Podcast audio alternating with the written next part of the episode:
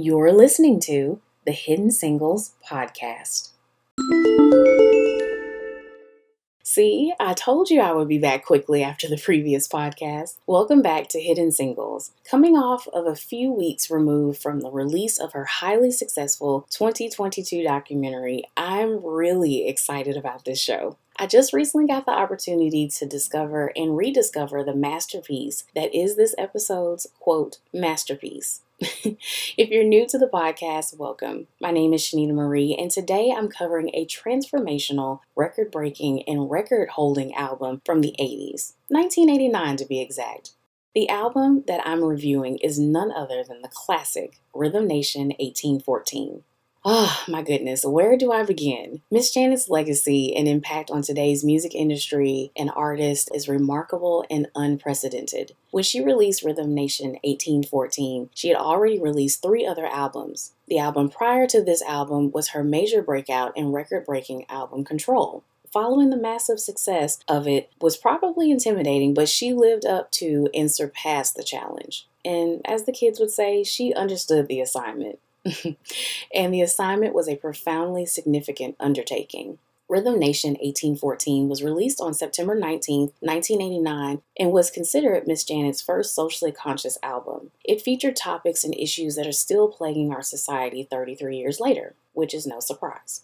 Today's podcast is going to be a little different from the other episodes because many of the songs that I feel are deserving of spotlight treatment, they were actually singles. She had 8 commercial chart topping and placing singles selected off of this album alone. I mean, if that doesn't say legend, I don't know what else does.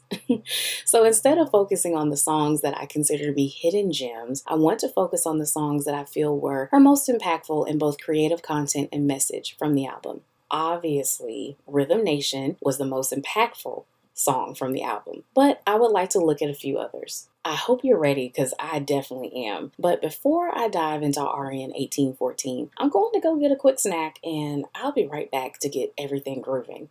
See, I'm already sounding like I'm back in the 80s. Okay, I'm back. I got my snacks, so let's get into the episode. The first song that I will be featuring today is actually a song that wasn't selected as a single. Her vocals on the song, along with the piano and background harmonies, make this song a beautiful ballad. In addition, the message that she's singing about really hit home for me as a mother to a young child who's ultimately going to face the realities that were unfortunately not her generation's fault. Here's the first single of the day. Living in a World They Didn't Make is such a reflective song, isn't it? This song is the 11th song featured on the album and is very akin to current times. I think the other thing that resonated for me with this song were the lyrics. In the song, she sings, Living in a world they didn't make, living in a world that's filled with hate, living in a world where grown ups break the rules, living in a world they didn't make, paying for a lot of adult mistakes. How much of this madness can they take? 33 years later, these words still ring true. And it's important that people really begin to look at themselves in the mirror. This past week alone, there's been so many legislative measures pushed to the forefront that are I mean, there's no other words to say, but they're harmful to children and future generations. I know that the problems of the world can't be solved overnight, but it would be very helpful if we were actually working to solve them instead of creating additional trials with them. Okay, so that's enough of me on my soapbox. You came here to hear music, and that's what I'm here for. the next impactful song that I selected from the album is a dance groove that will lift us up a little bit. I'll be right back after the hit.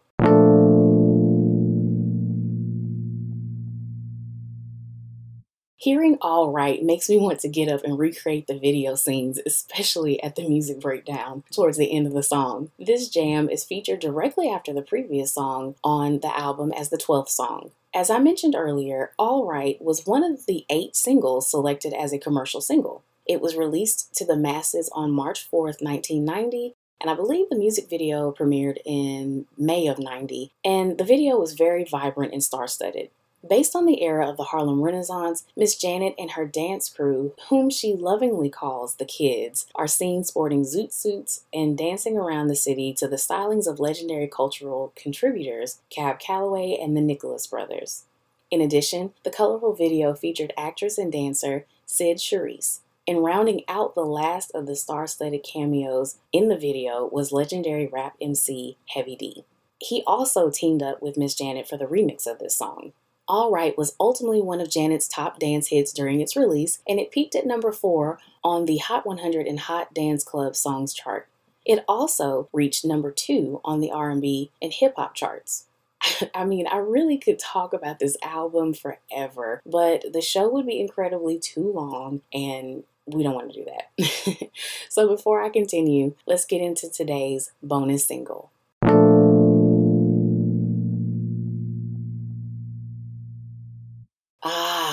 What a great way to end the show. Love Will Never Do was one of Rhythm Nation's top five hits as well. The song is socially conscious as it's tackling the topic of interracial relationships.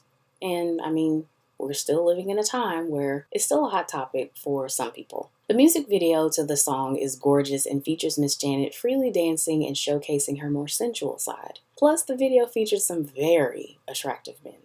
And before we wrap up today's episode, I want to quote Miss Janet herself regarding the reason for Rhythm Nation 1814. During an RN 1814 press conference, she said, quote, the album and the film are about people united through dance and music, dealing with a lot of the social problems we have.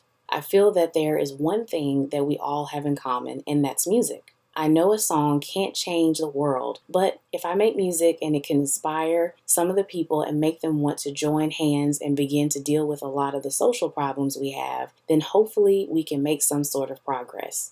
That's pretty much what it's all about. I've always been concerned with the children, the homeless, illiteracy, racism, and things like that. And I think it's just time that we need to really do something about it. That's pretty much what triggered this entire idea. End quote. If you'd like to see the video snippet of this conference, it's available under VH1 Vintage Videos. In all, Rhythm Nation 1814 was a forward thinking album, and it definitely propelled her into the superstar status she was destined. The success of Rhythm Nation also launched the beginning of Janet's concert touring around the world, in which she still holds the record for most attended debut concert. I mean, she still holds this record 33 years later. She received a Hollywood Walk of Fame star after the release of this project and garnered a host of awards and nominations for this masterpiece. And again, over 30 years later, people are still recognizing the significance that is Rhythm Nation. In 2021, the album was selected as one of 25 recordings in the class of 2020 to be inducted into the National Recording Registry by the Library of Congress.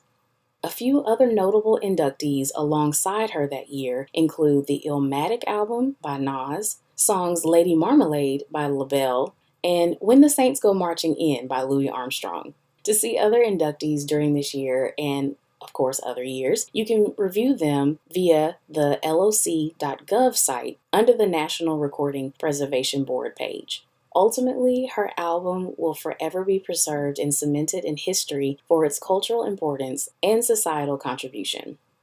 Wow, we're really at the end of today's show. I hope you enjoyed today's look back at Miss Janet's Rhythm Nation 1814. Hopefully, these two back to back shows will tide you over until the next episodes. I have more coming soon, so stay on the lookout. As usual, check out the podcast show's official website, Hidden Singles hiddensinglespodcast.com, and follow the show on Twitter. The Twitter handle is spelled HDNSNGLS podcast, or you can easily follow it from the site. I hope you will be back to join me again for the next podcast. And until then, happy streaming.